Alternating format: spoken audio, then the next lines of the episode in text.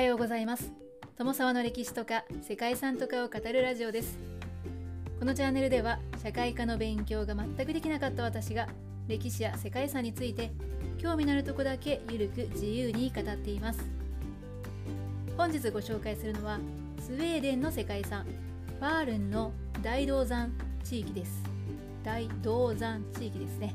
銅の山です。スウェーデン中部ダーラナ地方にあるファールンは13世紀から続く銅の生産地として知られていました。17世紀には世界の銅の生産量の3分の2を占める世界最大の銅生産地でした。ファールーンは17世紀に設計された町でかつてはダーラナ地方の中心地で現在も多くの歴史的な建造物群が建っています。そしてこの地方全域に居住した多くの住民が残した産業用地やその伝統が当時のままで残っています。また鉱石の巻き上げ施設とか精錬施設鉱山労働者や経営者の街並みというのは王国を支えた大銅山の全盛期の姿を今に伝えています。町の西側には1687年に大崩落を起こした坑道の跡があって直径400メートル深さ100メートルの巨大な穴が地面に開いています。すでに閉山した構内には落盤の跡や亡くなった人の墓標運搬用に刺激された馬の通路などが残っています。現在鉱山内部はガイドツアーで見学することができるようになっていてまた採掘に使用された道具などを展示している鉱山博物館もあるそうです。鉱山は1992年に廃校になって2001年世界文化遺産に登録されました。ということで本日は300年以上も続いてきた銅山の跡地ファールーンの大銅山地域についてご紹介したいと思います。この番組はキャラクター辞典ワンタンは妖怪について知りたい。パーソナリティ空飛ぶワンタンさんを応援しています。17世紀にスウェーデンの経済を担う重要な役割を果たしたのがスウェーデン中部ダーラナ地方にあるファールンの大銅山でした。この地で銅の産出が始まった詳しい年代というのは分かっていないそうなんですけれども考古学的調査によるとバイキング時代の9世紀から11世紀頃にはすでに鉱山作業が始まっていたと考えられています。鉱山の経営が本格的に開始したのが13世紀末のことだったそうです。14世紀には市街地が形成されて市場が開催されていました。そしてその後17世紀にはファールの銅生産は最盛期を迎えて1650年には3000トンを超える産出量があったそうです。17世紀には全世界の銅の生産量の3分の2を占めていて王国の運命は大銅山と共にあると言われているほどだったそうですね。当時このファンルーンと比べられていた銅の産出国というのは世界全体で見ると実は日本のみだったと言われています。それでも世界の3分の2を産出しているわけですから比較されても困るよなとねちょっと思ってしまうんですけれどもいずれにしてもこれほどの規模を持っていましたから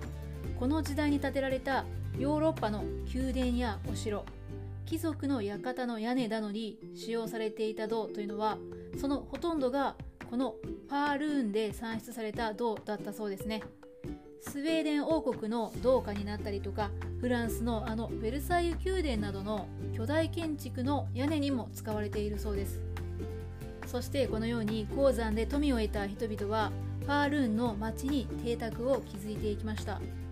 ァールーンの町があるダーラナ地方の伝統的な木造家屋は赤茶色の塗料が外壁に塗られているのが特徴です。この赤茶色の塗料はファールレッドと呼ばれていてファールン鉱山の銅の精錬工程で抽出される酸化鉄などの副産物を利用してできたものなんだそうです。パールレッドは16世紀後半から生産されるようになって木造家屋をレンガのような外観に見せることができるのと防腐効果があって耐久性が上がるということから一種流行となって周辺地域で多く広く利用されるようになったそうです。ファールレッドは今でもファールーン鉱山の敷地内の工場で作られているそうでファールーンの特産品としてスウェーデン国内でも広く知られています。ということで銅山が繁栄して富を得て町が作られていたという分かりやすい流れがあったんですけれどもこの後ファールンの大銅山は衰退の道をたどることとなります。世界の3分の2という生産量の銅の産出があったとのことですけれども甲府たちはさらに生産量を上げるために安全を顧みず危険な採掘を進めていきました。そして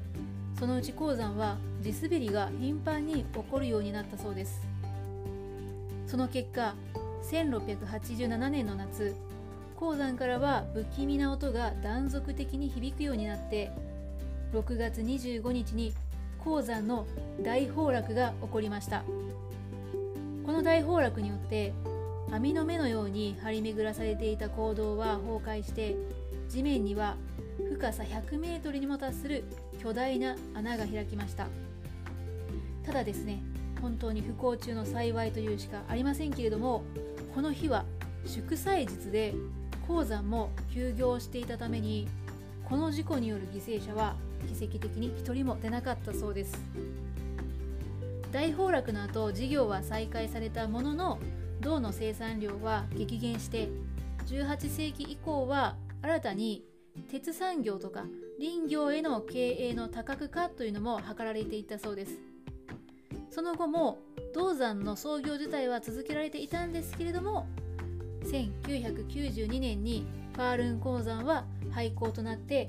その長い歴史に幕を閉じました。13世紀から続いたファールーンの鉱山とその周辺の一帯は2001年にユネスコの世界遺産に登録されて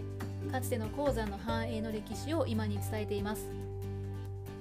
閉山後の銅山では予約制で鉱山ツアーが開催されていて地下道の内部を見学することもできるそうです。所要時間は1時間ほどで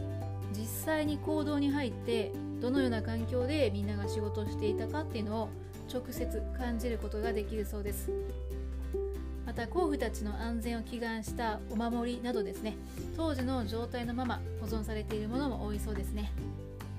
そして1687年の崩落でできた巨大な大穴を間近で見ることもできるそんな特徴があるそうです。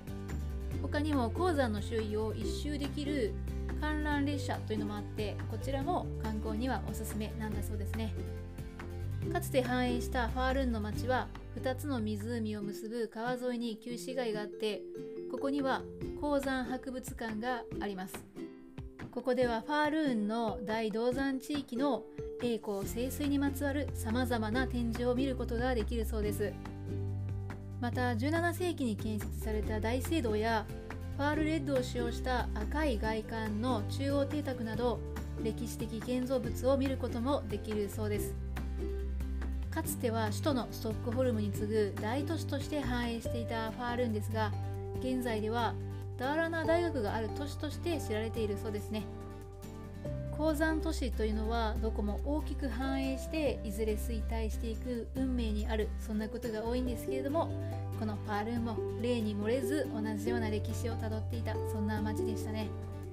ということで本日はスウェーデン王国にある世界遺産ファールーンの大銅山地域をご紹介しました。